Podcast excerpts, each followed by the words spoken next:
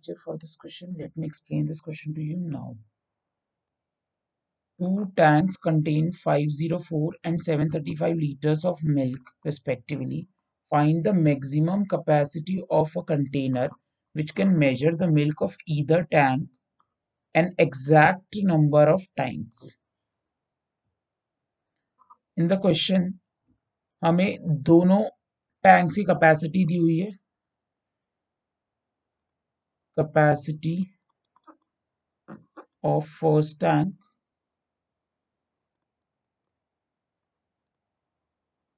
is equal to 504 liters and capacity of second tank or the other tank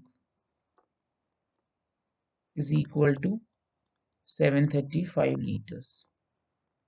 और question में हमको ये बोला है कि मैक्सिमम कैपेसिटी कंटेनर की निकालनी है ताकि वो एक, दोनों एक दूसरे के मिल्क को एग्जैक्ट नंबर ऑफ़ टाइम्स में मेजर कर सके। तो इट मीन्स हमें एचसीएफ निकालना है इसका।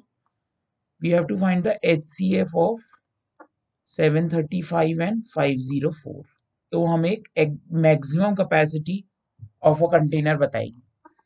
तो उसके लिए 735 का हम प्राइम फैक्टराइजेशन निकालेंगे।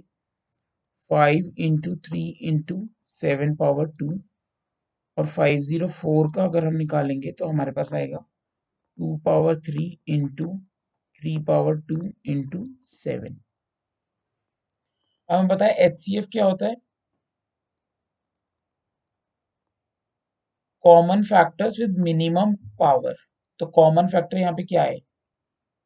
Three is the common factor और उसकी मिनिमम पावर क्या है one seven is the common factor with minimum power seven it means answer is twenty one there four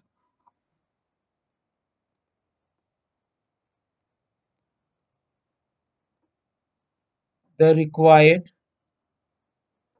capacity is 21 liters.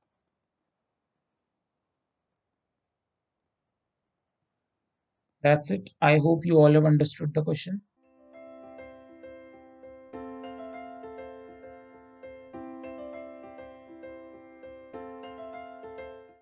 This podcast is brought you by Hubhopper and Shiksha Abhiyan अगर आपको ये podcast पसंद आया तो please like share और subscribe करें और video classes के लिए शिक्षा अभियान के यूट्यूब चैनल पर जाएँ।